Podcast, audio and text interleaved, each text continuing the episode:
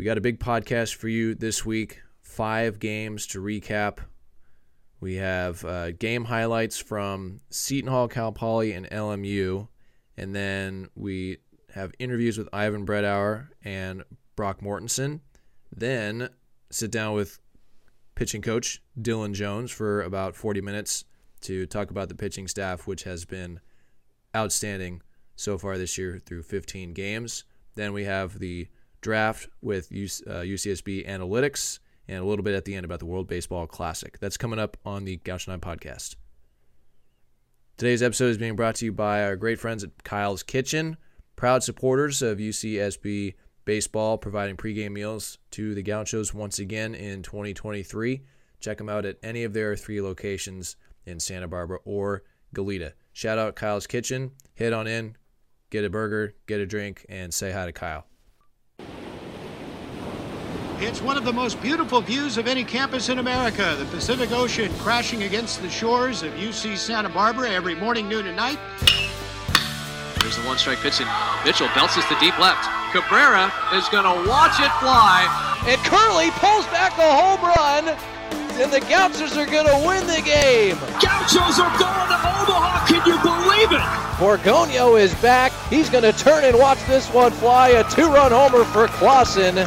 In to score is two. Here comes Mitchell. He's going to score. Willits will make the catch. And the Gauchos are 2022 Big West champions. always telling the changeup because the the head of the batter usually kind of whips around. One, two. Another change, swung on and missed.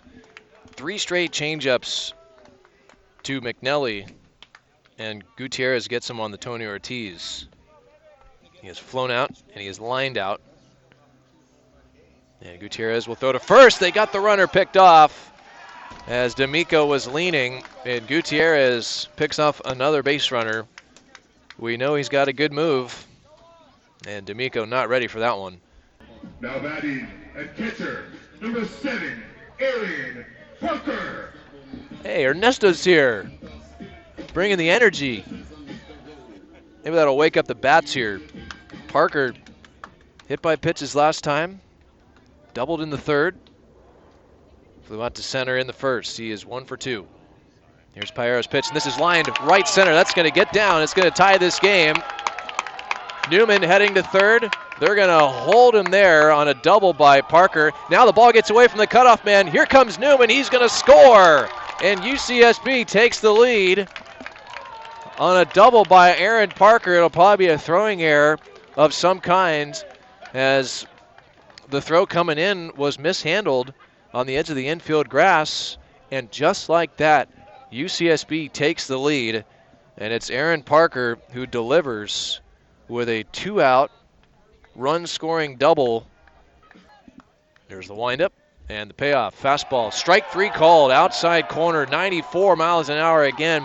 And Nick Welch indeed comes back and strikes out Vieira. And we'll go to the bottom of the eighth inning. Gauchos leading two to one. Couple of strikeouts, and he is bouncing to a fielder's choice. And he hits it on the ground to second. Oakley is going to come home. Parker drops the tag in, and they get D'Amico. What a great play by Oakley. No hesitation. And a good tag there by Parker.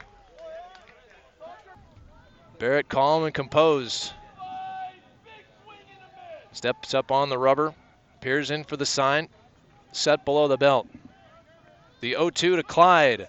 Fastball line to right, moving over, and back is Williams, and he makes the catch. And Hudson Barrett secures the win for the Gauchos as he strands runners at second and third. He did not allow a run against Xavier until the seventh inning. 0-2 was swung on and missed, and King down on strikes. Third strikeout for Ager, who's gone six up and six down here against Cal Poly on this Sunday afternoon. Game one of the doubleheader. No score as we go to the third inning. No hits, no errors, no runners left on base. Count is one and two. And West into the plate. Here's a little soft liner over second. That's going to be a base hit. Nunez rounding third. He's going to come home and score. And Jonas Sebring drives in a run here in the third inning. Santa Barbara takes a 1 0 lead.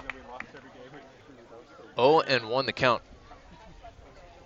And Ivan hits a towering drive to left field. Villegas is going to turn and watch it fly. A three run homer for Brethowr.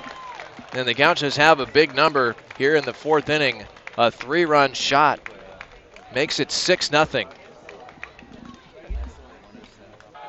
Another payoff.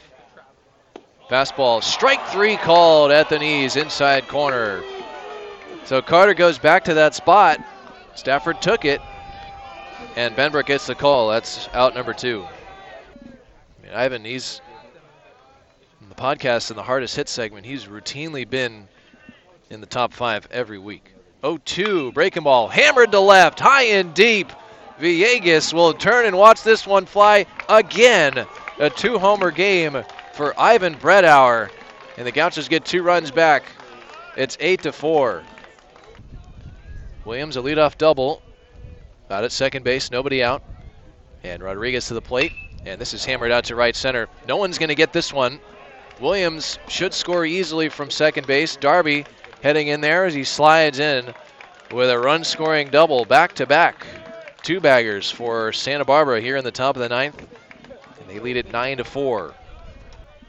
Seven hits in the bottom three spots in the order for the Gauchos today. Three and two to Kirtley. Fastball drilled to left center. Villegas looking up. He's going to watch it fly. Two run homer for Kirtley, and it's 11 to 4.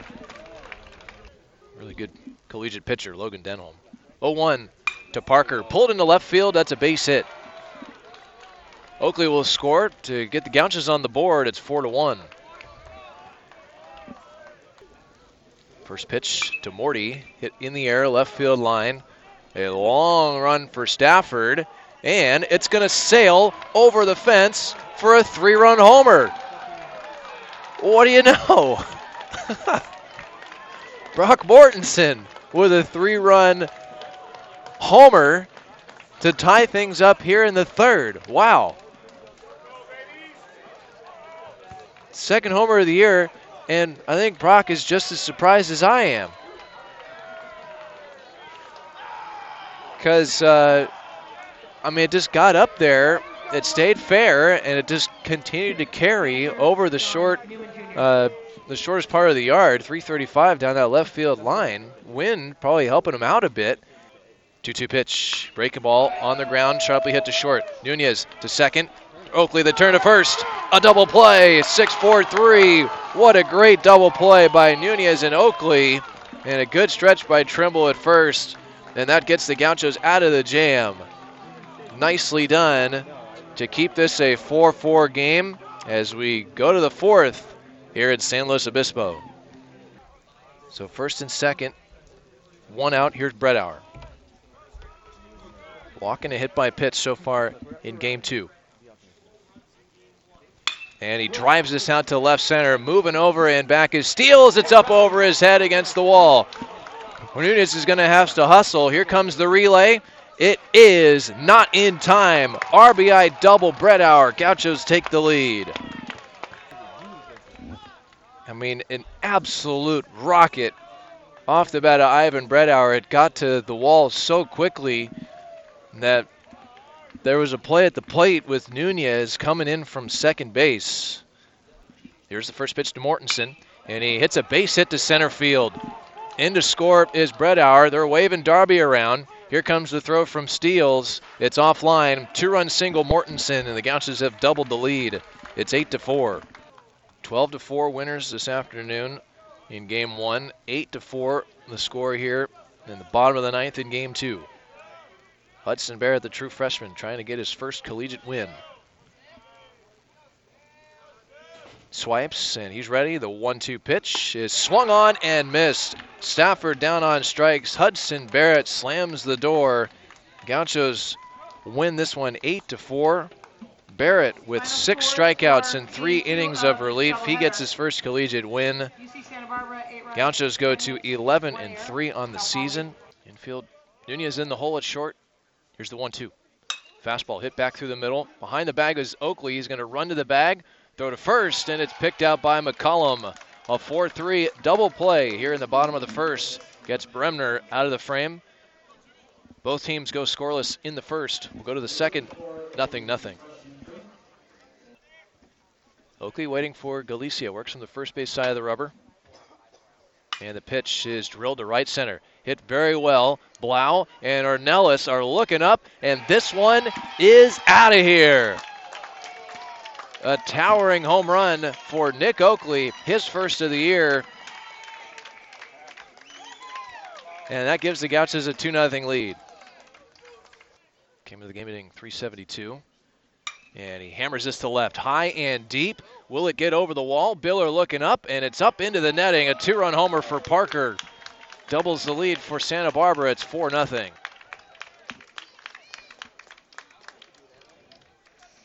A double and a homer here off of Will Grimm. Gauchos have a pair of two run homers. Quickly back to work here. The 1 2 to Nikoluk. Fastball right down Broadway. That is strike three called. Two strikeouts in the inning for Bremner. And he's got seven for the game. He's through five, having allowed just the two runs. He's got a five run lead. It's 7 to 2, Gauchos. Still balling two strikes. Two out opportunity for Santa Barbara. Chimenti to the plate. Breaking ball. This is driven to center. Going back is Ornelas. It's over his head all the way to the wall. Kirtley scores. Mortensen scores. Sebring hustling to third. Slides in head first with a two run triple. Gauchos get two runs back to make it 9 to 5. Currently lead by three. One and two again to Brethowr. Hammered to left. Will it get up over the wall? Yes, sir. A three run monster home run from Ivan Brethowr. And the Gauchos have three more runs to make it 12 to 6.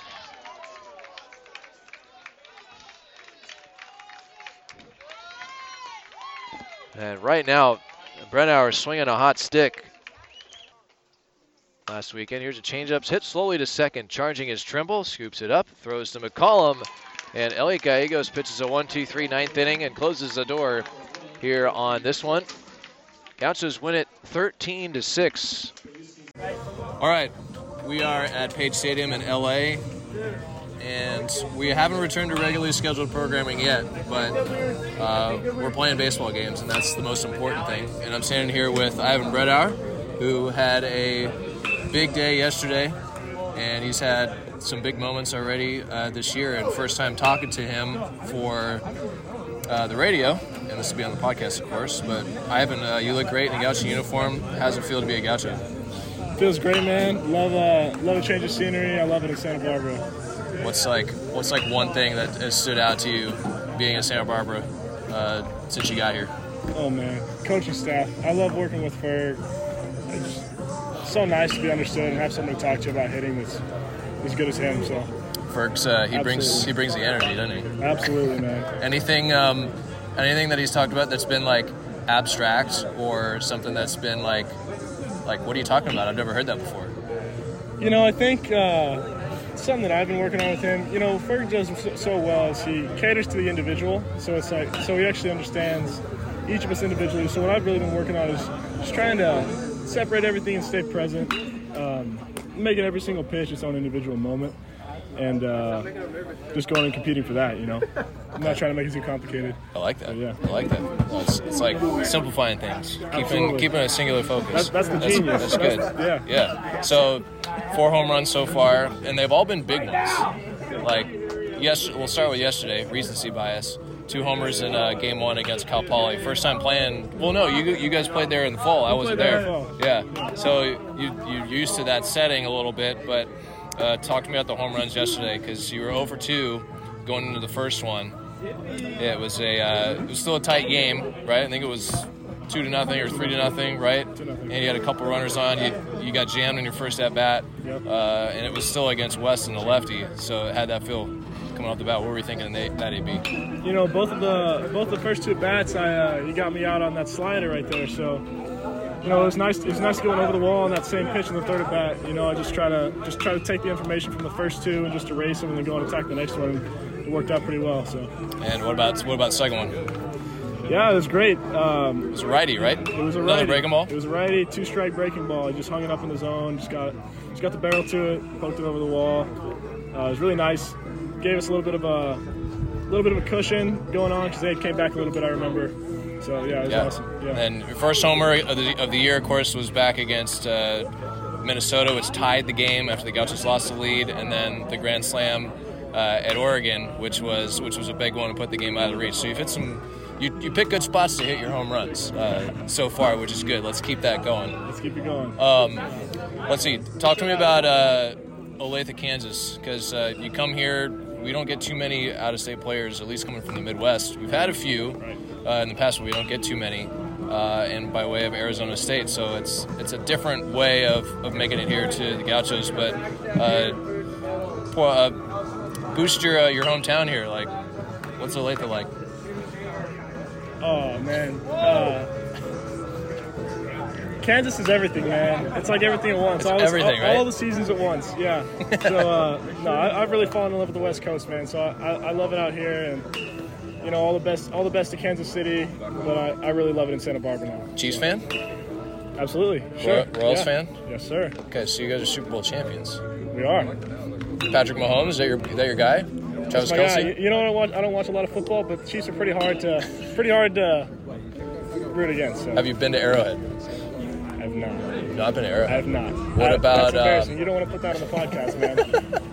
No, that's okay. There's there's still time. Look, you've been focused on your baseball career. There you go. And- there you go. I've been to Kauffman plenty of times. There we go. Plenty of times. There we go. And like you said, you're a baseball guy. Absolutely. So Kauffman Stadium is is pretty cool uh, Oh, yeah. in itself. But do you go? Do you, I mean, do you stand out in the bleachers where the where the water is? Like they got those fountains out there. Oh it's yeah, kind of it's, cool. it's so nice, man. It's always it's always misting. You know, you go to a hot one during the summer. It's like 100 and humid. You just sit there, you get misted by the fountains. It's, Yeah. it's nice, man. That's Great awesome. place to watch a game. That's awesome. Well, let's see. Seton Hall Thursday at home, then two days without baseball, rain. Cal Poly yesterday, LMU down here today. Uh, what's the mindset? Last question, just the mindset coming in. You know, same thing, same thing as I talked about before. You know, uh, the, all those things are out of our control. You know, rain is it's going to happen. There's going to be stuff like that throughout the season. We just got to be where, be where our feet are and adjust accordingly. So, you know, if a game gets canceled, we just completely wash it and then just just step into the next one and be be there for that one. That's all we can do. You know, control the controllables. Okay. Um, hopefully, uh, you send a couple off that big wall out there and left today. Absolutely. All right, good Let's luck. go for it. Yeah. Thanks, Ivan. Yeah. Thanks, Kev. Sweet. All right, it's Broc Mortensen. Broc, I was. I don't know who was more surprised yesterday that that home run went over the fence. Was it Ferg, or Cal Poly, or you, or me? Because I don't think anybody expected to go over the fence. Uh, yeah, I think it might have been me, honestly. Uh, out of all the home runs I've hit here, I think that one was definitely the most surprising. Like, I had no idea that was going to go out. I thought it was just way over the cage, like strike one. I hit it and I didn't even run out of the was box. first pitch. It was yeah, first first, pitch. pitch. I hit. I didn't even run out of the box. I was like, oh, it's just foul or it's caught. And I looked up and the ball was staying fair. And I was like, oh, like that could drop because the outfielder was shifted over so far. And I don't know how it went over, but it did. I mean, I'll take it any way I could get. Do you remember what you did rounding the bases? Because Yeah, a shoulder shrug because I, I still don't know how it went over. the dugout sure got a kick out of it. Yeah. And, and of course, it was a big one because it tied the game. Mm-hmm. So maybe not your biggest home run that you hit, but like, what did that do to to fuel the dugout? Because Gauchos were down early and that tied things up early in the game. Uh, I think it was definitely a confidence booster. I mean, for me personally, it was a confidence booster, but I mean, it was kind of a blackout moment because I came into the dugout and uh, I didn't even know how many people were on base or anything like that, and I realized the game was tied, and I was like, well, now like we're just right back in it, like. Like, let's it- go. Yeah, we're- uh, it was a good feeling to know that like, okay, it's just a new ball game now, and after that moment, I'm pretty sure, like, I felt that we were gonna be able to run away with it, and we did. I'm pretty sure your next at bat, you hit another one That down that left field line yeah. that actually went onto the cages. It did. I heard Uh, somebody in the stands after I chirping. fouled it off. They were just like, "He's gonna do it again." And it didn't happen. Awesome. Well, that was a big moment yesterday. Helped the Gauchos uh, to the comeback win, eight to four, and uh, down here at LMU. Yep. Uh, one prediction for the game today. Uh, just good game out of the Gauchos. Uh, good approach at the plate. Good pitching out of Brem. Uh, I think we'll be good. It could be sneaky coldest game of the year. Could be. So Could be. We've been some cold well, ones here. I'll be layered up, but I think the Gauchos will be ready to play today. All right, love it. Good luck out there. Thank you.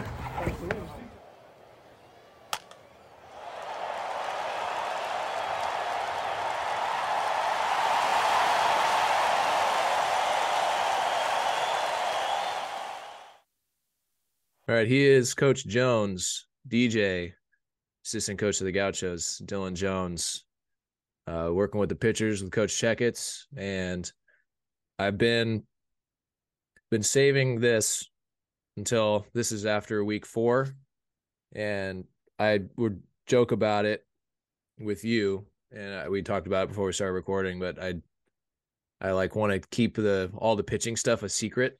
I just I feel like I I don't want to put it out there in the ether about how good the Gaucho pitching staff has been so far this year, and we've focused a lot on the hitting, and like the hitting's been great, and it's it's flashy when you hit home runs and all that good stuff, but it's also flashy when you get strikeouts and you throw all kinds of consecutive scoreless innings and all that stuff. So it's time to talk some pitching because the arms have been great and I want to hear what you have to say for uh, the Gaucho pitchers. But first of all, uh, welcome back to the pod and coming off of a, a great week where the Gauchos went five and zero. Oh, so just trying to get where your headspace is at because you've got a baby on the way, you're on the recruiting trail, and we've been driving all over the place and rescheduling games. So where's your headspace at, Dill? Because uh, you know care about you. Um, well, I'm currently, I just got done with a, a daycare visit, seeing if we can get in there. So uh, I got that box checked today. Um, I'm currently at the field watching it rain and pour. So I'm kind of figuring out how you're going to get the field ready for us uh, for the weekend. That's number two. Um, got a few bullpens today, and then going to be making calls and jumping on a couple zooms tonight. So gonna gonna check all those boxes today. But um, I think I'm in a good place. It helps to win. It helps to win. it does help to win, especially uh, play Makes three games. Fun. Play three games in two days in two different places. So it's yeah, it's, it's been a it's been a wild ride through the first 15 games of the season. And I think, I, think I looked at Hawkman about the eighth inning yesterday in the dugout, and I said, I, I can't believe we played two games at Cal Poly yesterday, and now that now we're here, right? It was a pretty quick turnaround. my my thing to start, it was uh in my interview with Brethowr, I said uh, we're still not back to regularly scheduled programming, right? None none of this none of this was planned ahead of time. Uh, the the Cal Poly games and not playing in Seton Hall, and then uh, going to LMU, move the game up, all that stuff. So it's been a it's it's been it's been fun, and it helps when you're it helps when you're 12 and three, uh, and it helps when you're really getting some results on the mound. So let's start with some of the big things that I've written down. Gauchos did have a streak of eight games where they allowed two runs or fewer. That was the Oregon games, the Xavier games, Pepperdine, and Seton Hall. So that's good. It's it's pretty makes it easier to win games when you only allow two runs or less. And as of March 8th, the the stats on the NCAA website haven't been updated yet. As of March March 8th, Gauchos a 2.68 team ERA. That was through 11 games, which was good for 11th in the nation. After 15, it's down. It's it's gone down just a little bit or up, I guess, uh, 2.84, still very strong, um, and should be in the in the top class uh, of teams. But like, what is it? What have you seen from your guys so far? Like, are they executing stuff that you guys have been working on? I just um, the pitching thing. It's it's so much harder for me to talk about it than hitting. I don't know what it is. But what have you seen from the guys? Because the starters have been great, the bullpen has been outstanding, um, and the new guys are starting to figure out uh, some of the things in their roles. So, what have you seen? Yeah, I think a, a big part of it is that uh, we've been getting some quality starts from our, our our starting rotation, guys going deep into the games, guys shutting it down, and um, giving the offense a chance to to do some things early and and take the pressure off them. Um, and our bullpen's come in and done done a really good job. You know, um, I think Goody's kind of settled into his role as a as a Friday guy. I think the team feeds off that, and then it's it's kind of crazy. But you know, we get get even better with Ager on Saturday, and um, Reed's a pretty good freshman to have on Sunday. Um, but the bullpen guys have been really, really exciting. I, I, if you've seen any of our games, you know that we got a couple lefties in the bullpen, little, little angry and, and a little exciting. Um, so that's that's kind of fun to have back there. Um, Benbrook's been obviously a big piece to have back in that thing, and um, guys like Hudson Barrett, who, who, who's a freshman, who just he just loves being in those situations. Um, you know, Nick Welch has been lights out so far, kind of kind of un- unreal with with how he's been doing and um, really filling it up and, and throwing the, the hammer of a curveball. And Brady's been been great. Um, you know, there's a lot of guys back there. You know, it's fun to see Elliot get in there yesterday and get some some lefties to jump out of the way on that changeup, which was pretty cool. Um, I think we got good stuff. I think we got good stuff on the mound um, from top to bottom.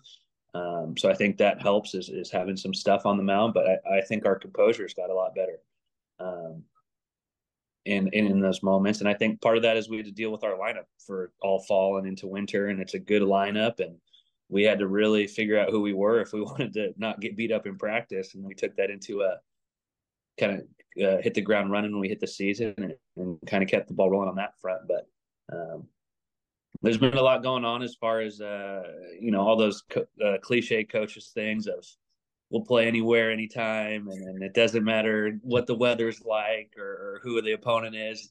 We've had to scramble a lot this year to find games because uh, I guess it rains in California every once in a while. Um, but going to Oregon and, and, and keeping up there um, after going Arizona, Eugene, Santa Barbara, back to Eugene. It, it was kind of crazy, and, and, I thought the guys handled it well. And um, I think the the you know the adversity, the the chaos that we've had in this early season is going to be really good as we get into league play, and you know hopefully the tail end of the season when when um, we're we're battle tested, um, and and that's kind of an exciting exciting thing that we've been able to handle it and, and have success with with all the chaos that's been going on so far uh, so far this early season. A couple of things to pull out of that. I'll start with the recent thing that you said the uh, the adversity and in in teams that I've been a part of in the past, I feel like teams gel uh, a lot quicker and, and maybe better. It either goes one way or the other. You either you either go farther apart or you get closer together.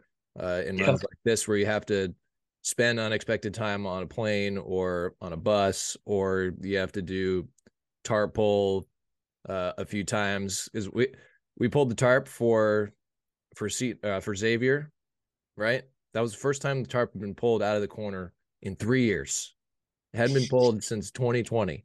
So, and the tarp pull stuff, and then trying to push the water off before we tried to play against Seton Hall, like the stuff where you kind of have to work together and do something different and pitchers and hitters or you know we're not doing baseball things. We're trying to get organized and figure out how to get water off the tarp uh, in a in a efficient manner that there's this certain things that build these bonds with the players. And i think the early part of the season has really helped to do that because of the scheduling and adjusting and going on the road and pulling the tarp and all this stuff so i think that's been good a the second thing is uh, the Oregon series. We didn't. I didn't get to talk about it a ton, uh, but outscored the Ducks twenty to three in those three games, and there was a point in the series in the doubleheader when it felt like Oregon had nothing to cheer about, dugout or or fans that were there, and there were some noisy fans there for like a four hour stretch in that doubleheader because I think they got a couple runners on, were rallying early when it was still a game in game one. And then we're shut out in that game. And then we had to wait to start game two. And then they didn't really get anything going until like the middle innings. I think it was like a double or something, and I was surprised on the broadcast because I totally forgot that Oregon was playing baseball. Like I'm, it's it's just the reality of what was going on that day, where the Gaucho pitchers were so efficient. And they were shutting things down. Like Bremner was lights out in in that relief appearance. So that was a kind of an eye opener. And so going back to what you said about having to face the Gaucho lineup, which is starting to flex its muscle here uh, over the last three games, Cal Poly and LMU. And you never really know what you're going to get until you actually are playing other teams because you're just you're just butting heads with each other in the fall. And when I was talking with Ferg and Erdy, you know, they were kind of like, I don't know what we got offensively. Like pitchers have been shutting us down. And now we get to see that the hitters are legit because they've been tested by the pitchers, and the pitchers are starting to show their prowess because they had to face a tough lineup. So it's we're starting to reap the benefits of playing each other so much in the fall. So do I want to have something pull out of this? Like what what am I going where am I going here? Uh save me here, Dill.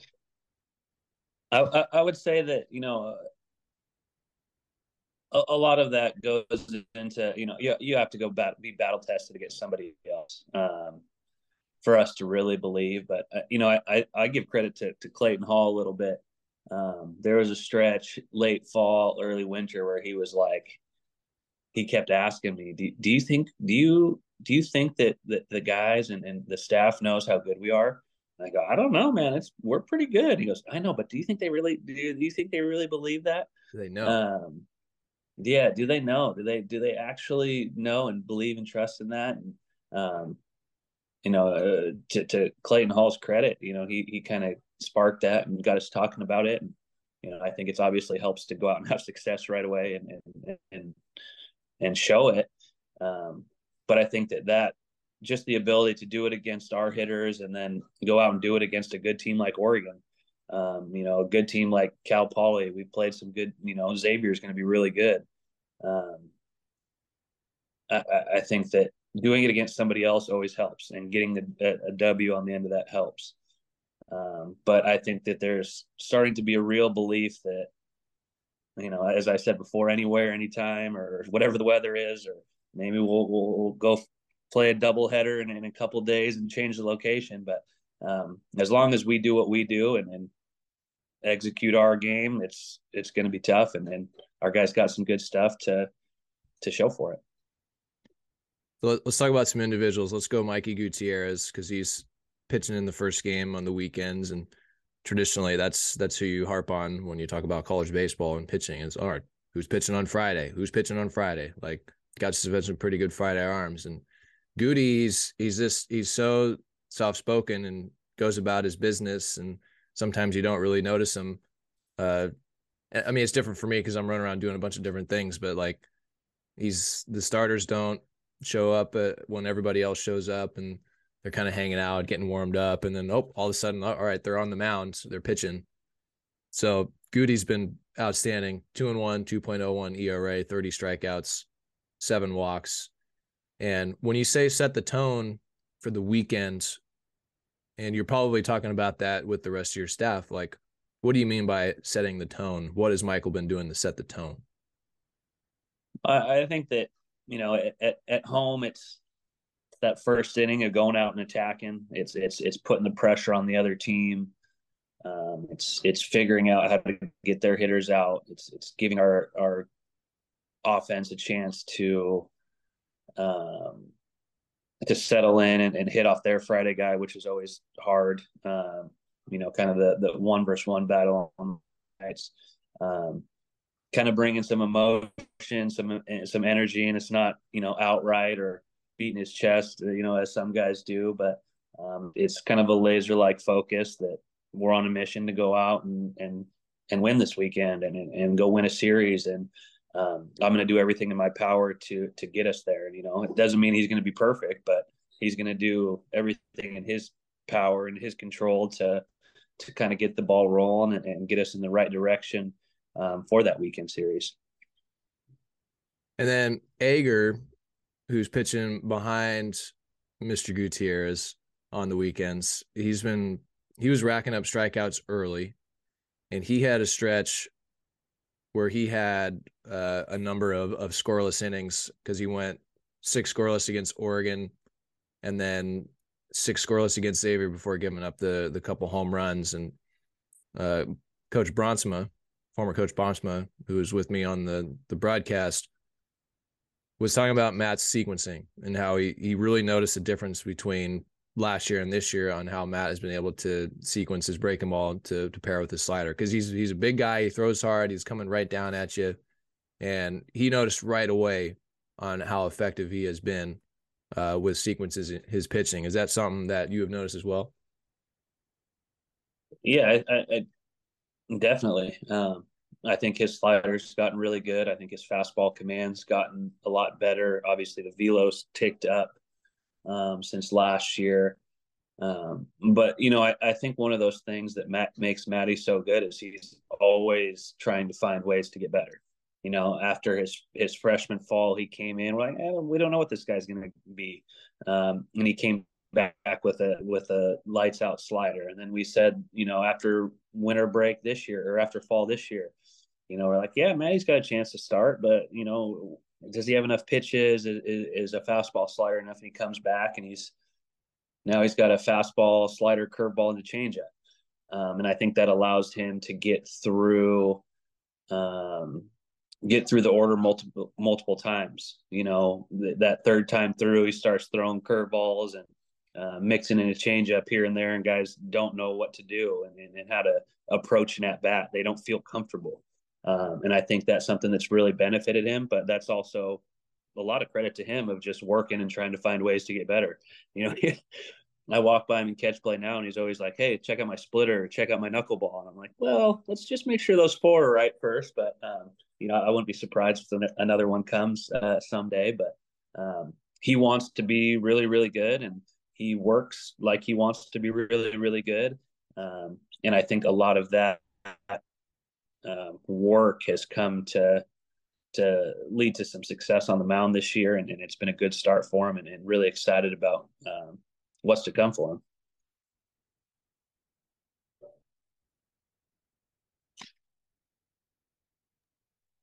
The other two stars that we've seen, Reed Mooring and Tyler Bremner. If you take away their first starts, their numbers are are off the charts. And so, you know, you can expect a freshman in their first collegiate start at a at a big league ballpark against a, a big opponent to be a little nervy, and so that's what we saw a little bit. But they have really, really responded and responded really well. Because Reed's two and zero, oh, Bremner's two and one.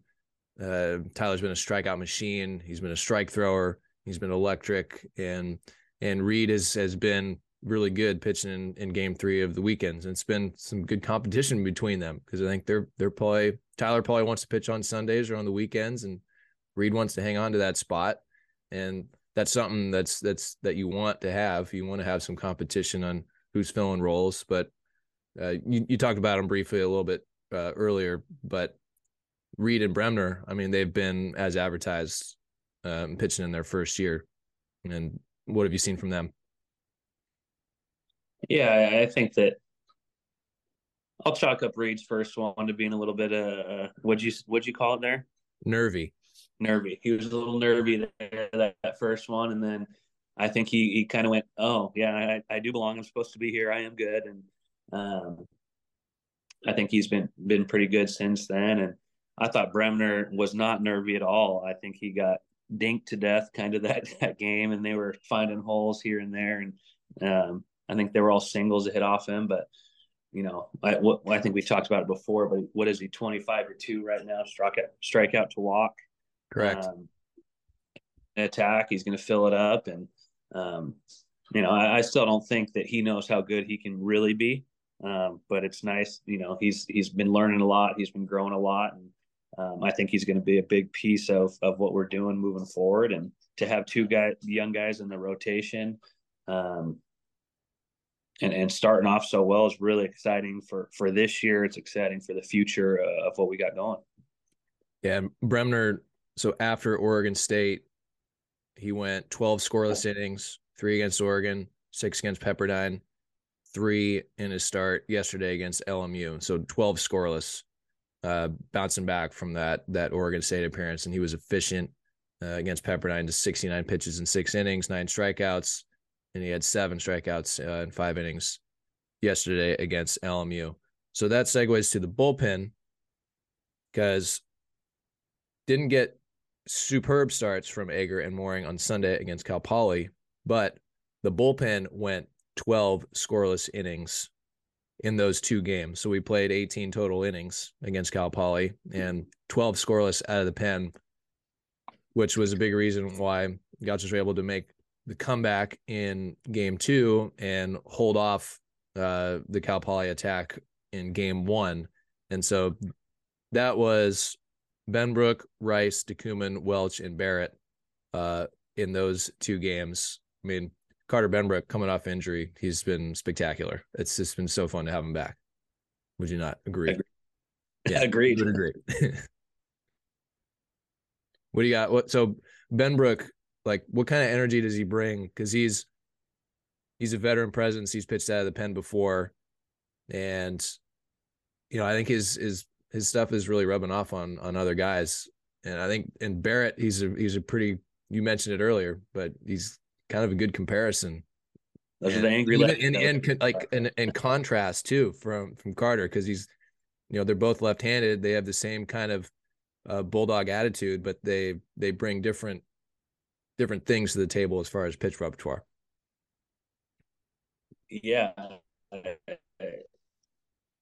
I think one thing that's nice about carter is that he i i generally never have to tell him hey let's go get ready by the time i'm ready to say let's get going he's usually you know five pitches away and saying put me in the game. Um, so I, I think that that's really good um, out of the bullpen. He, he's another guy that he wants the big moments and the big situations. And um, I think that his stuff is is pretty pretty unique in what he's doing, and it's it's uh, he's got four pitches for strikes, and and and and he's got a real competitive attitude. Um, and I, I think Barrett's the same way. You know, you might throw a little harder. Both got really good changeups, little, little, good little sliders. Um, really thrived in the moment, and and really want um the the game on the line. They want the game on the line. That's where they hold their composure, and I think that, like you said, it rubs off on other guys. Um, and and it's infectious when when you see other people do it around you, and you feel like, oh yeah, I can do that too. Um, so it, it's been those guys have been lights out and out, outstanding with what they've done so far. but yeah and carter like he's already had some big moments he had the the one pitch double play against oregon it was his only appearance of the weekend got two outs and then I think we scored three or four after that too. So Uh-huh. big momentum to get back in, in our dugout. Uh-huh.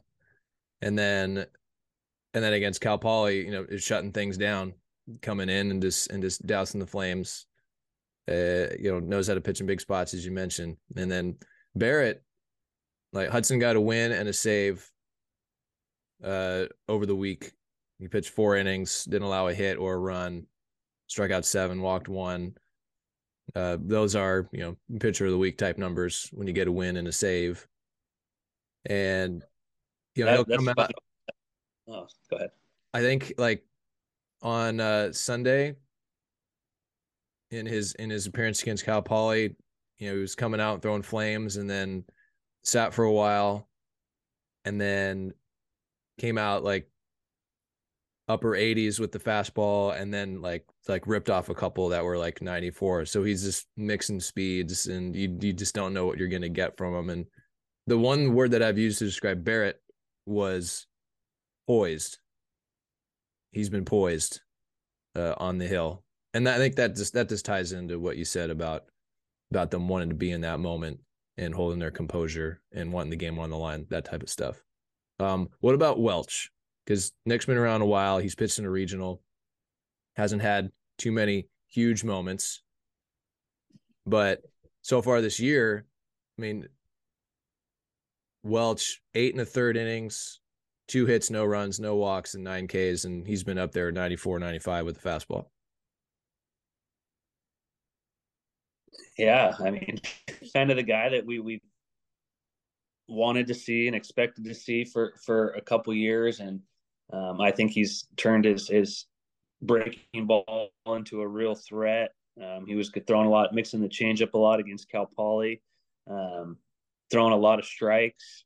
Um, got a got a, a, a, subtle nickname from Checks called the Clinic when he was going ball to strike curveballs so well a couple outings ago. So that that's been floating around the staff. Start calling the Clinic. Um, but he's also a guy that's just been around. You know, he, he's he's got the experience. He knows what to expect. He knows that if he does what he's supposed to do, good things generally happen.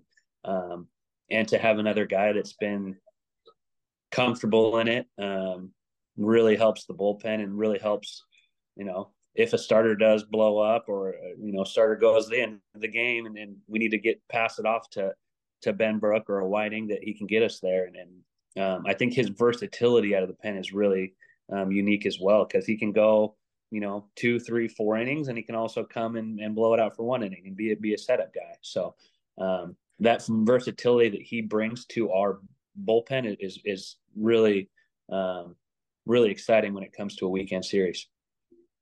So I, I want to give some other guys this the shout out their names because you know the staff as a whole has been has been performing well. You know Brady Huddleston got two wins and surprised Arizona. You know he's he's two and zero. Oh. He hasn't allowed a run yet in five and two thirds. Jed DeCuman's had a couple good appearances. He's coming off arm surgery and and missed all of last year. Uh, like he goes, I, I called it a Scooby Doo changeup. Ooh, I like that. Yeah, where it's just like weird things happen when he throws it, like the lefty uh, spinning out of the way of it and taking strike three, like it spun him into the ground, front door changeup. So that was cool to see yesterday. Uh, and then Schreier, like it seems like you, you guys struggle to figure out where to put defenders against Schreier because his his pitches do so many weird things and batters do unexpected things when they make contact, right? With with Alex. totally agree. It's it's uh he's got a lot of movement and a very different look than uh than most pitchers and, and like you said, I don't, I don't think hitters generally know what to do with it and so they kind of make contact and it's a roll over ground ball here, shot through that side, or a you know capper over the second baseman's head, and um, you know I think yeah that's just one of those things where if, if he I think he's a little up even yesterday, but um, he pitches down in that zone and stays stays uh, keeping those counts and in pitchers counts. I think that you know he has a lot of success. So it's it's been fun to see him kind of get rolling, and I still think he's going to get better. And um, really hit his stride as we get moving towards the middle of the season here.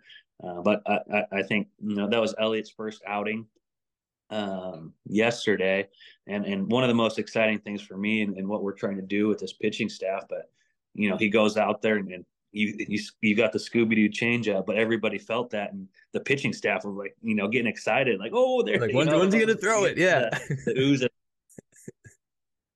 Uh, that makes it fun. Yeah. So that was that was fun so, you know, I, I think that, yeah, we, we're doing really good as individuals and we're, we're doing really good um, with our individual stuff, but it's fun to see guys get excited for each other and, and want the success for each other. Um, and, and that's something that I think makes us and is going to make us really, really good down the stretch. A couple other guys, uh, Sam Whiting, he's uh, he's leading the team in appearances. He's got a save.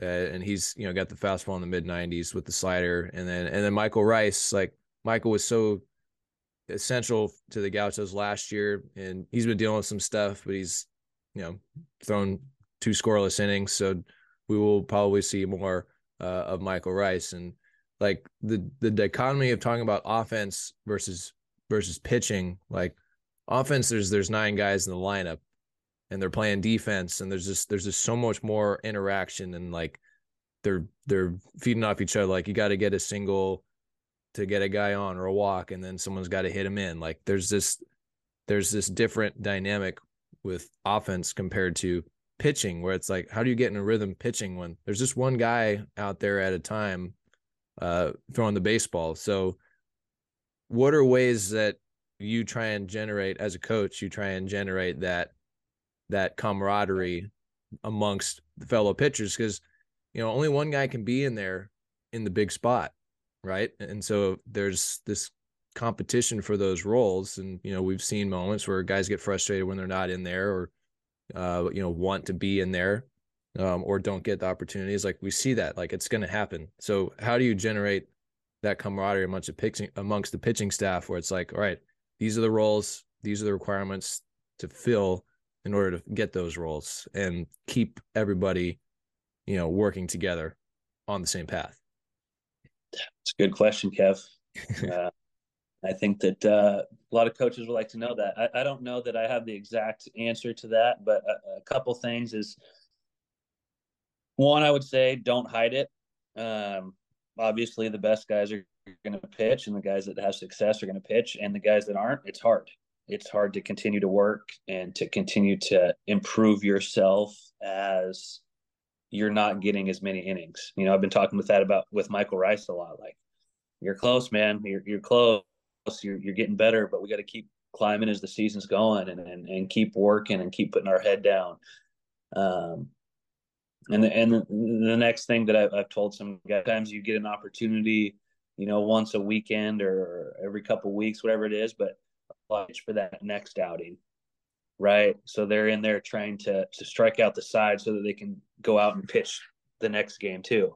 Um, and I think that that loses a little bit of focus with what they're trying to do and, and, and takes away from being present and, and executing their game. So, um, you know, it, those guys that, that haven't got in much are thinking about the time where they, they gave up the hit the time before, or they're thinking about, I got to do really good right now so that I can pitch again in a week um, or next weekend. And that's a hard, it's hard to stay present. And, and, you know, that's kind of where I've talked about the, um, being mentally strong and, and that mental toughness of, of being a competitor is that's what you have to do. And, and that's how you get the next opportunity is being present. And, you know, I, I joke around with, I joked around with some hitters early and, and, some pitchers around to, to, to break it down, but that same type of thing, I was like, it's, it's kind of easier as a hitter to go 0 for 4 and just skip the next day right? If you're if you're a pitcher and you you walk a couple guys and give up a couple hits and give up four runs, it's a lot harder to get back in that rotation.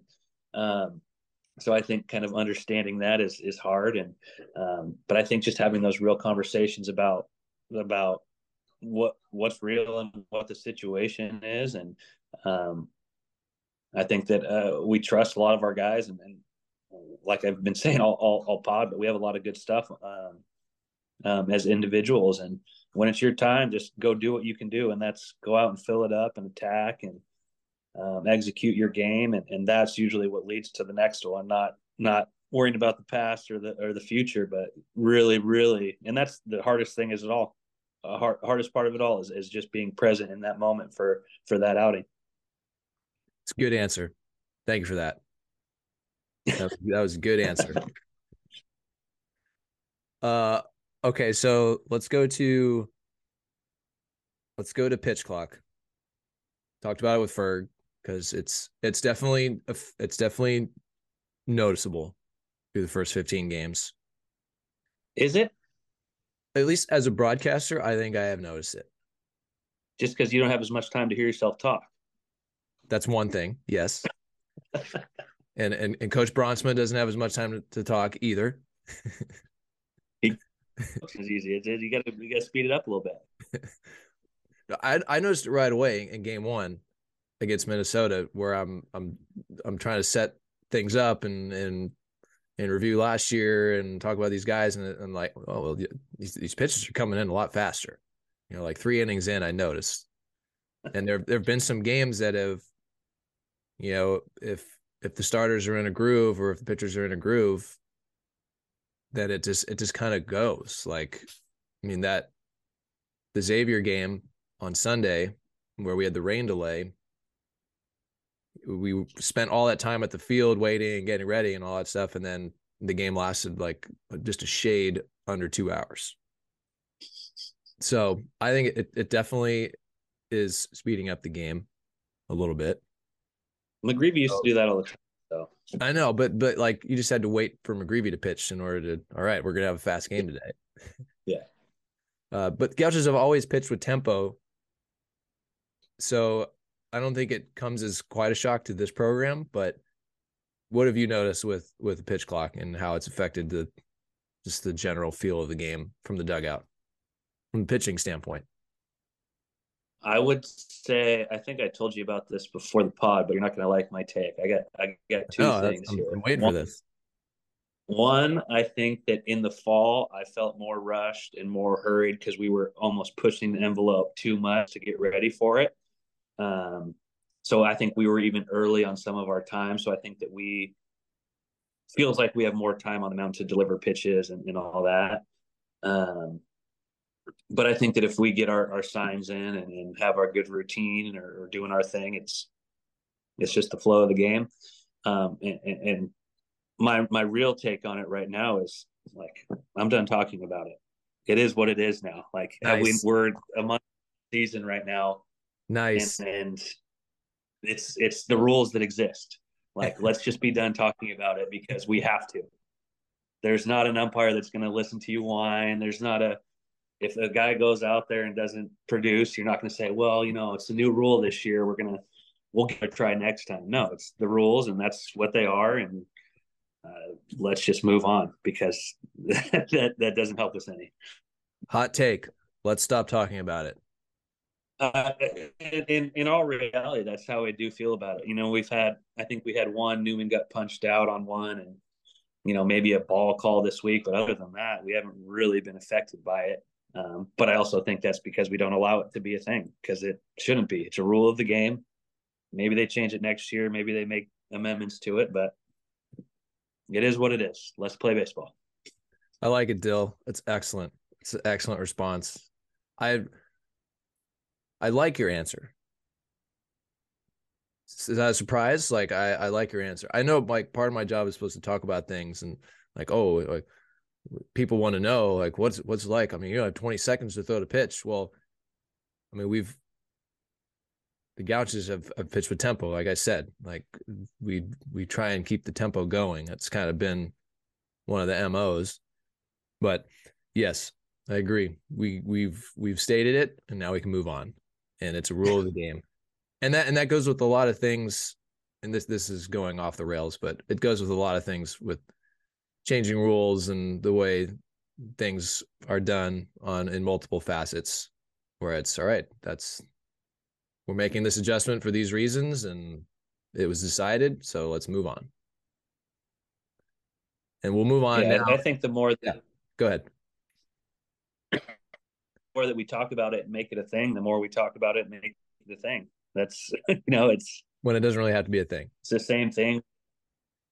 We had we had switched times between innings a couple years ago. You know, we have all, different rules that come into play, and I think that we just they're the rules. So I know people don't like them. I know people do like them.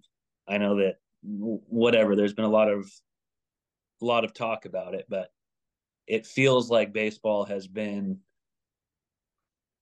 in, in a better place with better tempo and better times and feels like we're still doing almost everything that we did before. Uh, I agree. I agree. And That's- efficient. Yeah, and that that's one thing I say with Ferg is it still feels like baseball. Like it's going a slightly better tempo, and but it's still baseball. Uh, and fortunately, we've been able to play baseball. It, it, baseball players like pitchers, like you guys are on routines, right? There's a there's a pitcher schedule for the week. This is when you're doing long toss. This is when you're lifting. This is when you're throwing a short box. This is when you're throwing a bullpen. This is like you know ahead of time mm, for for most guys like when they're going to pitch or what their day is going to be where they're expected to, to go into the game to be ready to pitch to compete.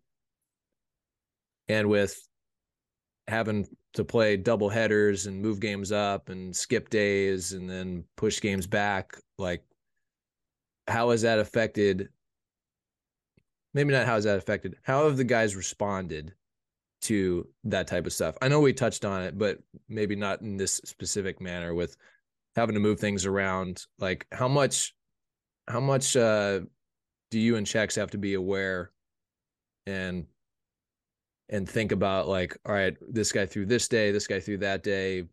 We need to move him over here. We need to throw a pen this day. Like all that stuff that goes in like how have you guys been able to manage that with all the schedule changes Oh yeah, I, would say Checks does a lot of the heavy lifting on uh, as far as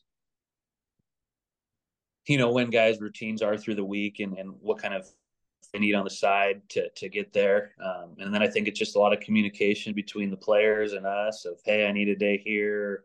I'm ready to go. Um, you know, it, it, it's it's a lot of talking, a lot of a lot of interaction, and, and a lot of you know checking in on guys because um, we have had some some uh, unorthodox scheduling, I guess to say, to say the least, uh, here moving forward. But I, I, think that one of the things that helps is some of the depth in the bullpen.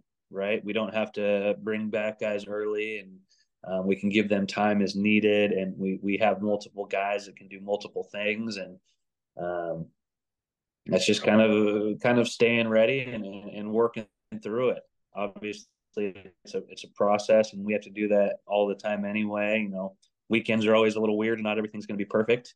Um, as, as, far as the planning and, and, and game planning and, and um, practice planning goes, but I just think it's a it's a matter of taking into account what everybody's been doing and, and taking into account you know what we see in the week to come and kind of figuring it out as we go uh, uh, uh, a little bit. So, well, everybody's on the same path. Everybody's on the same page. Everybody wants to get better. Everybody wants to compete. Yes. And so it's it's really a, a collective effort, and it's great to be a part of. And so far, so good. Gauchos twelve and three going into conference play, which starts at the end of this week. Cal State Bakersfield coming to town uh, for three games. Hopefully, we play those on a regularly scheduled uh, calendar. Dill Friday, Saturday, and Sunday. I think. I kind of hope we. Don't. I kind of hope we don't at this point. Let's just keep bringing right? the chaos. Let's just keep just you know playing it by ear and figuring out ways to do it. I'm I'm ready for that. It doesn't have to be perfect. Doesn't have to be all, all, all scheduled, all nice and neat. Let's just let's just get through and, and, and have a little grit, a little toughness through it. Anytime, anywhere, any day right? Yeah. Oh yeah. All right. Uh, thanks, DJ. I uh, appreciate you. Your pitcher staff is doing an outstanding job, and I hope that they continue to do an outstanding job. All right. I hope they do too. I appreciate you, Kev. This is my first time on the pod since your little hiatus, so it's good to have you back. I'm I'm happy as a clam. Every day I come to the yard, I'm just I'm ecstatic, and I constantly think about it. And so, are you coming to the yard today? we got a little weather here. I don't know if you're going to be happy as a clam today. Uh, hey, hey, the tarp's on the field, so it's okay. All right, all right. All, all my all my things are covered. We're we're good. So we just gotta wait. Just gotta wait it out. Just gotta wait it out. All right, that's Dylan Jones, uh, pitching coach for the Gauchos. Thanks for the time. Thank you. Go Chos.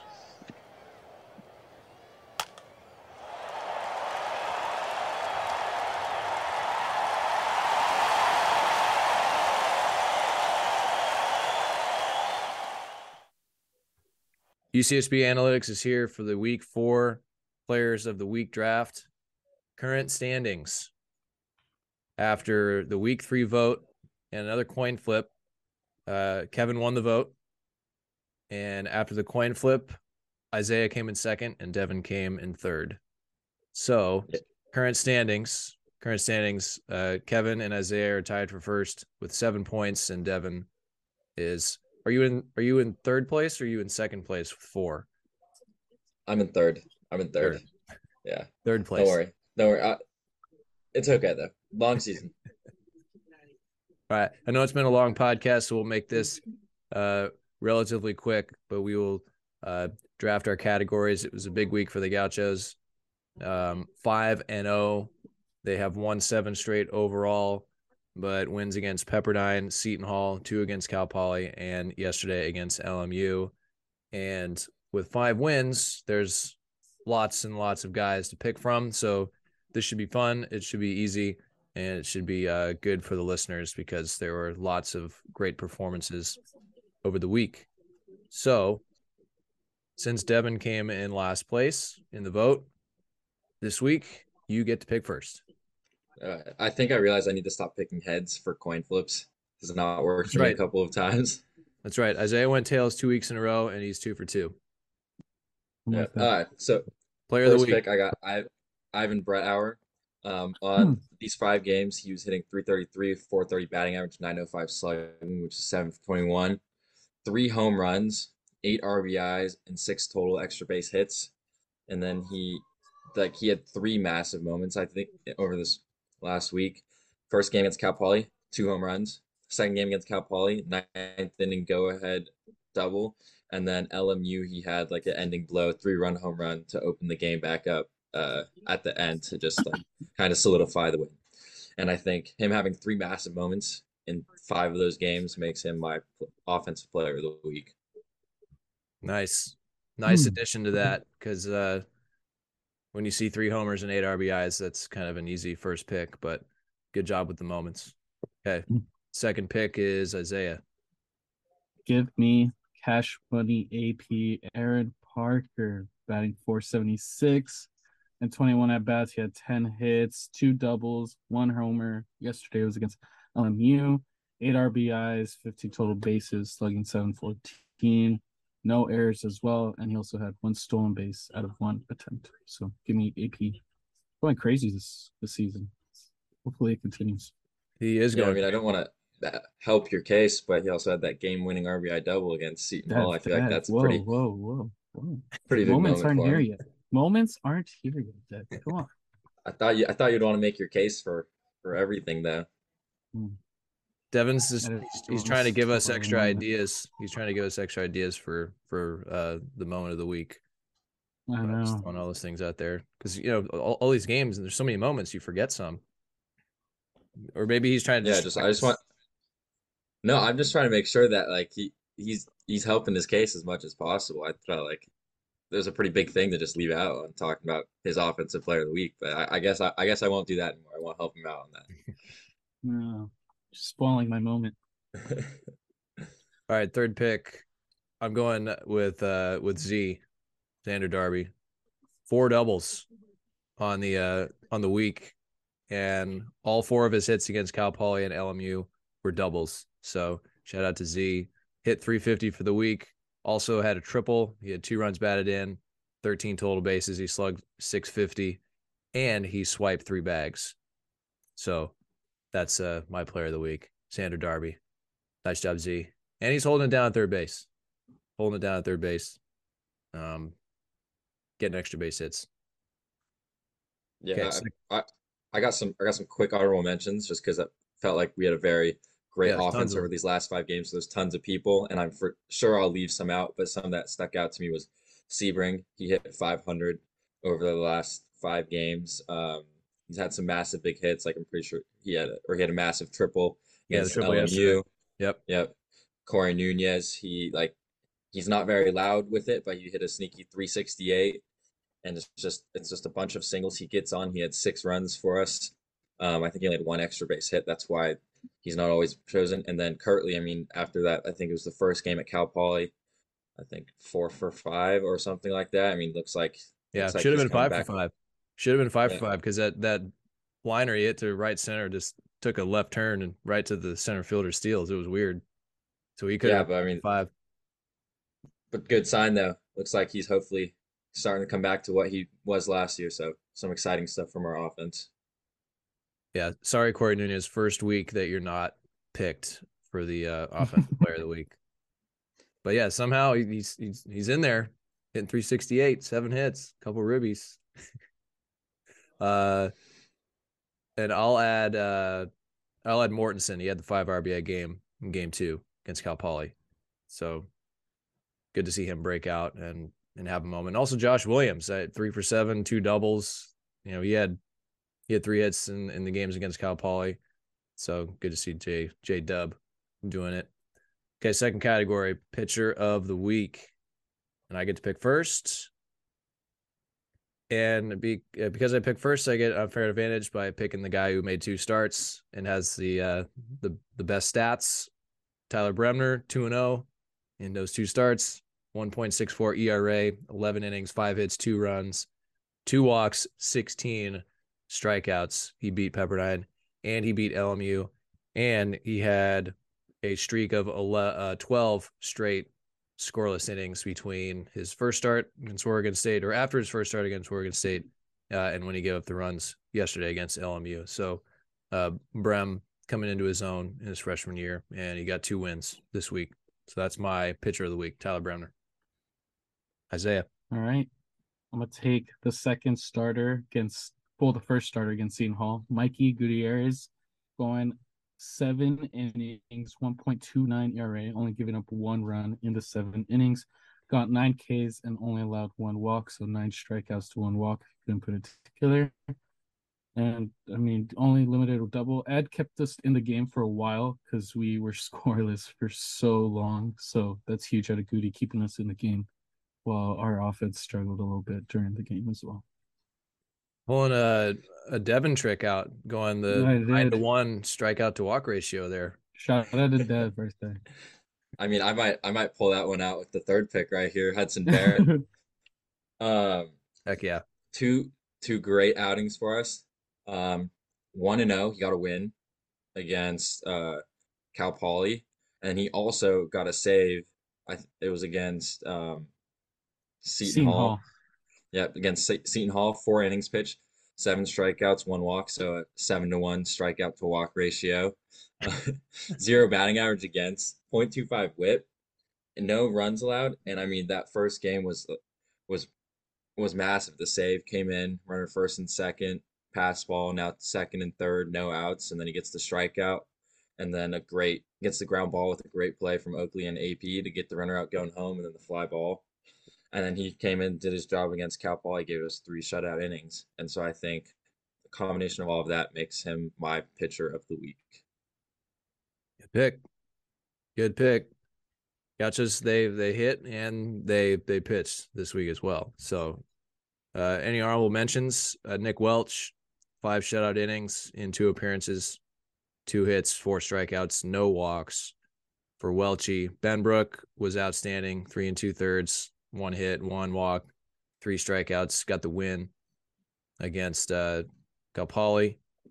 And uh and Elliot Gallegos making his first appearance of the year, going one, two, three, couple of strikeouts against LMU. Moment of the week. Lots of moments Yeah, to pick from. Lots of moments to pick from I- here. I mean, I think this might be one that none of you guys had on your list, but I think the bullpen 17 inning scoreless streak. I think that's something that kind of got swept under the rug that not a lot of Mhm. people know about unless they were listening to the broadcast. But I mean, our bullpen went 17 innings without giving up a run, and then um, unfortunately last night we gave up some. But I mean, that's that's a almost it's almost two games straight of our bullpen coming in and just dominating and over these past five games 1.26 ERA from them. So I just really impressive from them. So 17 innings scoreless streak from our bullpen's my moment of the week. Nice job, Dev. Uh, You must have talked to Dylan because we talked about that this morning in the earlier recording that the listeners heard. He was speculating if we could get the bullpen stats, and then you ring out the bullpen stats. Mhm. Didn't share them with us. I mean, that was a moment. I only share shared the hardest hit ball and the best pitches with you guys. I think I was listening to one of the like rewatching like an ESPN broadcast, or I overheard someone say. I think might have been the LMU broadcaster last night. I think I heard him say it, so it stuck with me. Yeah. Well, 12, 12 straight scoreless innings on Sunday against Cal Poly alone from the bullpen. So nice work. Okay. Isaiah, moment of the week. As Dev said earlier, AP's game winning double against Seton Hall. I didn't want to mention it in offensive, but it got mentioned. Luckily, it still came back to me. So, yeah, give me AP's game winning double for losing 1 0 for the longest time. Believe it happened in the seventh inning. It's always good to take the lead late and then just steal a win from somebody that thinks that they're going to take the game when the Gauchos are always playing nine around here. Okay. Good pick. I there's lots of them that are on the offensive side. And there's some that are on with have to do with pitching that are going through my head. But I'm gonna go with defense for my moment of the week, and I'm gonna go with the Oakley play to the plate to gun down the tying Mhm. run in the ninth inning against Seton Hall because you know I mean, defense. just be picking Oakley defensive plays of the week every week now. It seems Well, yeah, like. he had, I he had the diving catch against routine. against against Oregon, and he had uh, the great play to the plate. I mean, it's it was bang bang. It required a good throw to, you know, lead Newman into the tag, and that was the game think it was- run. Was it AP, AP catching? was catching. Was it AP? I believe Okay. AP was yeah, catching. yeah.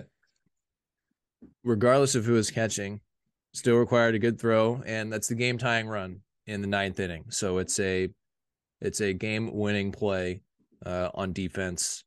Uh, so that's my moment of the week. It was at home, game one of the series. We thought we might play more against Seton Hall, and you know they played the Gauchos tough in that one game uh, where we saw them. So that was a big moment uh, to win the first game of the series because that's really what that's what you want to do in game one of the series. It's, it's important and route to winning series. I'm just rambling on here, so let's Yeah. go to the next. Yeah, winning game one of one. Winning game one of one. Yes, we're on one point streak. There you go. Okay, o- over to hardest hit ball of the week. Hardest hit.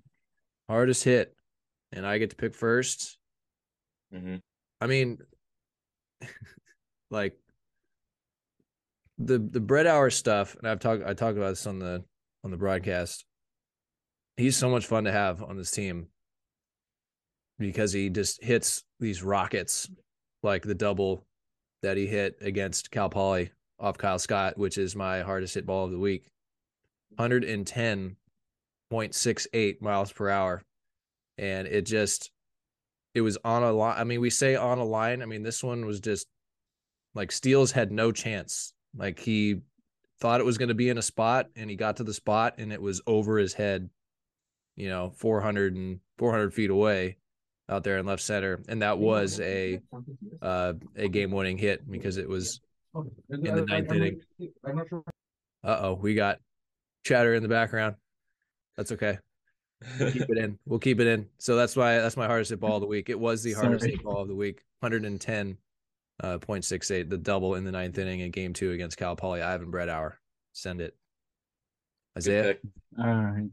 Give me, you know, we never got this guy offensively. He's always defensively. We're going to cool him offensively this week. Give me Oakley's two run homer yesterday against LMU going off 106.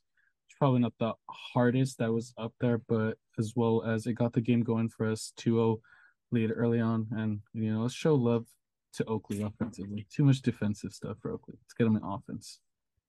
There we go. Yeah. Started the scoring and it was his first homer of the year. So and at 106. I mean, that's that's that's pretty That's hard. pretty hard. Yes. Devin. Uh, so with the third pick, I sin- I think since I'm like dead last, I need to hold on to a little bit of information that I don't give you. So I didn't give you guys the distances on some of them. Mm. So I'm going Wait. with So there's one that was hit harder than 110. no, no, no, no. The, all the Oh. exit velos are there, but I didn't give you Okay. the distances.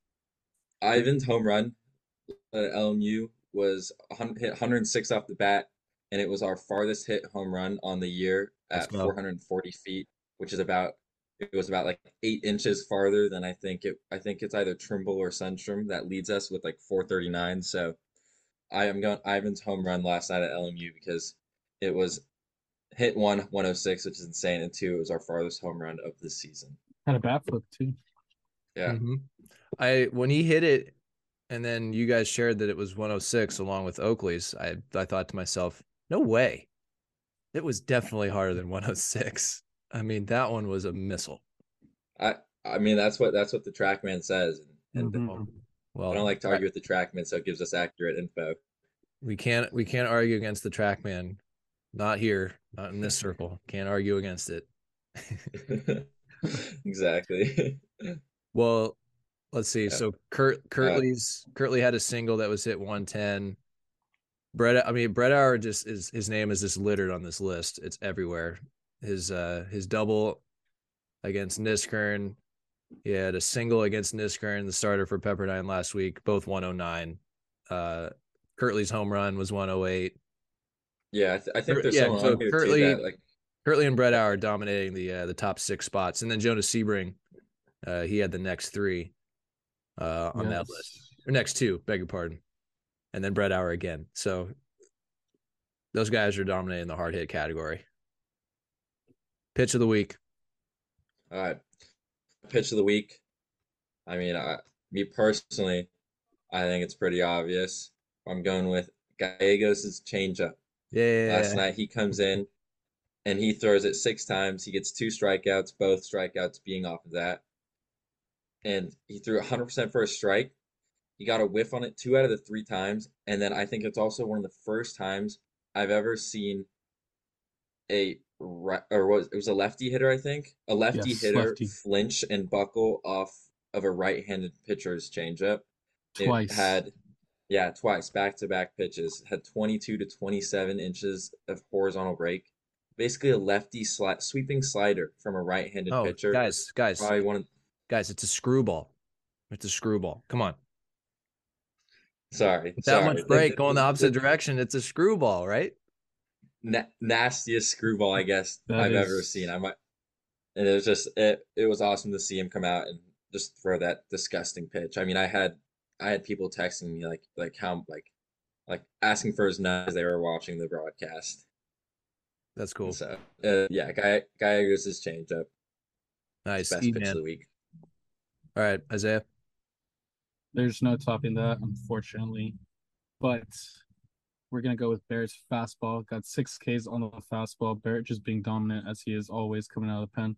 As well, got 65% for a strike of the fastball, 65% of the whiff from the fastball, and no one even got a hit on the fastball. So we're gonna give it to Barrett's fastball here. Good pick. Topped out at 95.3. Yeah. And I mean, he, he, he looked great against Poly. And he's he's been impressive so far early this year, really making a name for himself pitching out of the pen. I'm gonna go, I'm gonna stick with Bremner because he was my pitcher of the week. So I'm going Bremner's fastball. Uh, I thought it was it was electric against Pepperdine. Uh, he topped out at 94.7. He threw it for a strike 72% of the time. He had 11, uh, 12 of his strikeouts were on the fastball. And it's it's in my opinion, it's the hardest pitch to hit. A well located fastball is the hardest pitch to hit in baseball. And uh, Bremner was was lights out with it in his starts this week. All right, good draft, fun week. Lots of uh lots of guys to pick from. Um, hopefully we have more problems like this in the future. Uh, just three games for next week's podcast. Gauchos will be in big uh, here against Bakersfield to start Big West play. Um, hopefully more good numbers to talk about next week. All right, that's the draft. Go vote on the Analytics Twitter page, SB Baseball Data. Uh, vote for me, the host. Don't vote for Isaiah. Or vote vote vote no vote for me. Vote for me if you no, I'm kidding. I don't I don't want pity votes. I don't want pity votes. Oh. I'll I'll make this I'll make it come back. Wow. Don't worry. No wonder you're in last place. No wonder you're in last No place. pity votes. No, don't worry. Don't worry. I'll, I'll come back. It's gonna. You guys watch. Big underdog right here. Underdog mentality. Okay. All right. That'll that'll wrap it up. Isaiah and Devin, nice job. Thank you. Thank you. Thank you, Kevin. All right, and we have one more thing to add. Isaiah went to the World Baseball Classic in Phoenix, and we want to hear about it. So, how'd you get there? What games did you go to, and what was the experience like? So we ended up leaving Friday morning because uh, Thursday we played Seton Hall, so I missed the Cal Poly games, missed the uh, yeah, just the Cal Poly games was there Seton Hall. But we left Friday morning, got there Friday night. Took uh longer than we thought, and then we went to the game on Saturday where we played Great Britain, USA versus Great Britain. It was a a little uh how could I say a little nerve wracking in the beginning because I mean this team's full of all stars, MVPs, and it just it, didn't look that good in the beginning. You know, Well, you're you're a USA, going- yeah, you're a USA fan. at, And at that Great game. Britain, yes, at that game. yeah, and Great Britain jumps out to the lead, and you're going, oh. Yes, that was a little scary. then you know USA, you know, finally got going. Schwarber bomb, Arenado double. You know, I recorded it a little live, so got to see sometimes not record it. My friend recorded at times, so at times I got to enjoy the game. Other times I was recording for the camera, and then the experience. I would say like the, the lines for food concessions horrible. D-backs hot dog, I give it a five. If you want to visit the D-back stadium, Five out of you want a five. Food rating of a hot dog, five out of ten. Oh wow. Horrible, horrible. And Team Shop, I don't think they suspected many people going because they ran out of stuff quick. It was Wow. a long line to get a t-shirt. I was scrambling to find a t-shirt. Ended up getting one. Thank goodness. Got to my seat. Um, I don't know if the AC was broken first day, but it was hot as heck in there. My friends and I were sweating. Not it was cool to see baseball, but it was not cool to be sweating inside a stadium when it's the roof's enclosed too. And then yeah, the Where, next where day, were uh, where were your oh, seats? go ahead.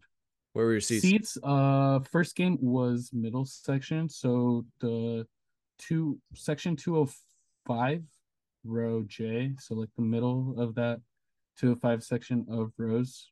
Pretty good. Where- like what? picture. Third third base dugout, first base dugout, first base, first base side of. You don't know where 205 is, Kevin? No, Yeah, I have no idea where Joe Come on, Biden No, it's uh, first base side in between like first base and the wall of right field. Lower you lower level, like middle or upper uh, deck. Middle, middle, middle. All right.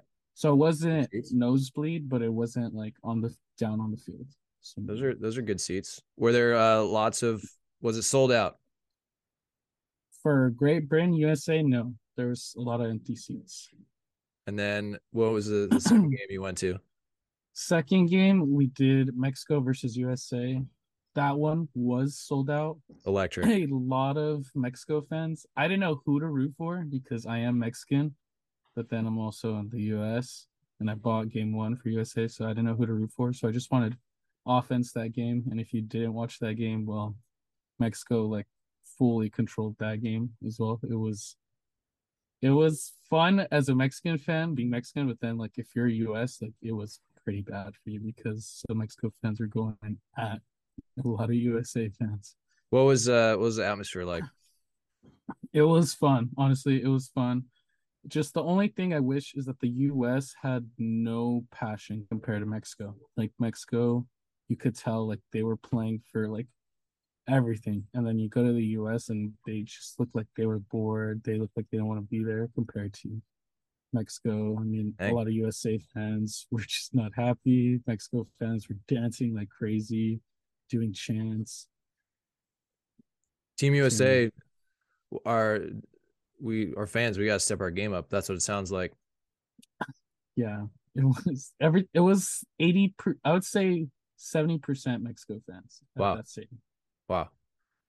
Well, uh, that's a that's a really cool experience. I've I've I've wanted to go to a game. Uh, I I don't think it's comparable to a World Cup game. I, I don't think they're in the same category yet. No, Uh, not not. not even not even Close. close. Not even close. Um, but it's still cool that it's it's growing and expanding and it's getting a lot of attention because I think international. I got the chance to play in a little international baseball tournament when I was in high school. Played teams from Japan, Brazil, Korea, Mexico. Like it was really, really, really fun. Um, just because, you know, it's it's different cultures and, and each culture has their own version of the game and so you get to see two versions of the game on the same field which is really cool and so i'm psyched that you got to have that experience and i'm glad that you were able to share it with us and What do um, you give the overall experience rating wise, Isaiah? out of 10 Uh, overall, like, are we including like driving and like, or just the game? once you got there once you got there Once I got there, I would give it uh eight and a half. I wish USA had more, more, uh, more passion. I guess you could say more like it's on the line. Like I don't know, it felt like they just didn't care. more passion Would and, you go back? and more t-shirts Of course, yes, more t-shirts. uh, definitely would go back. I mean, it's baseball at the end of the day. You're playing for your country, even though it was a little boring. It most likely will get better next one. okay good stuff world baseball classic big och hanging out in phoenix so uh, good report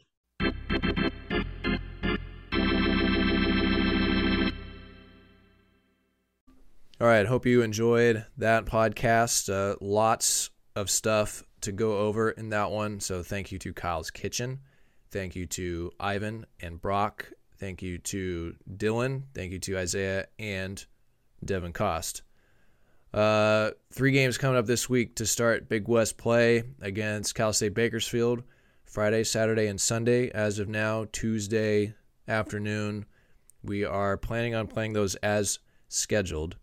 We do expect a little more rain coming maybe Saturday night, but I don't think it'll be too bad. So we will wait and see on if we will move the games at all. But hopefully, we're doing a, a regular, non delayed three game series this weekend against Bakersfield.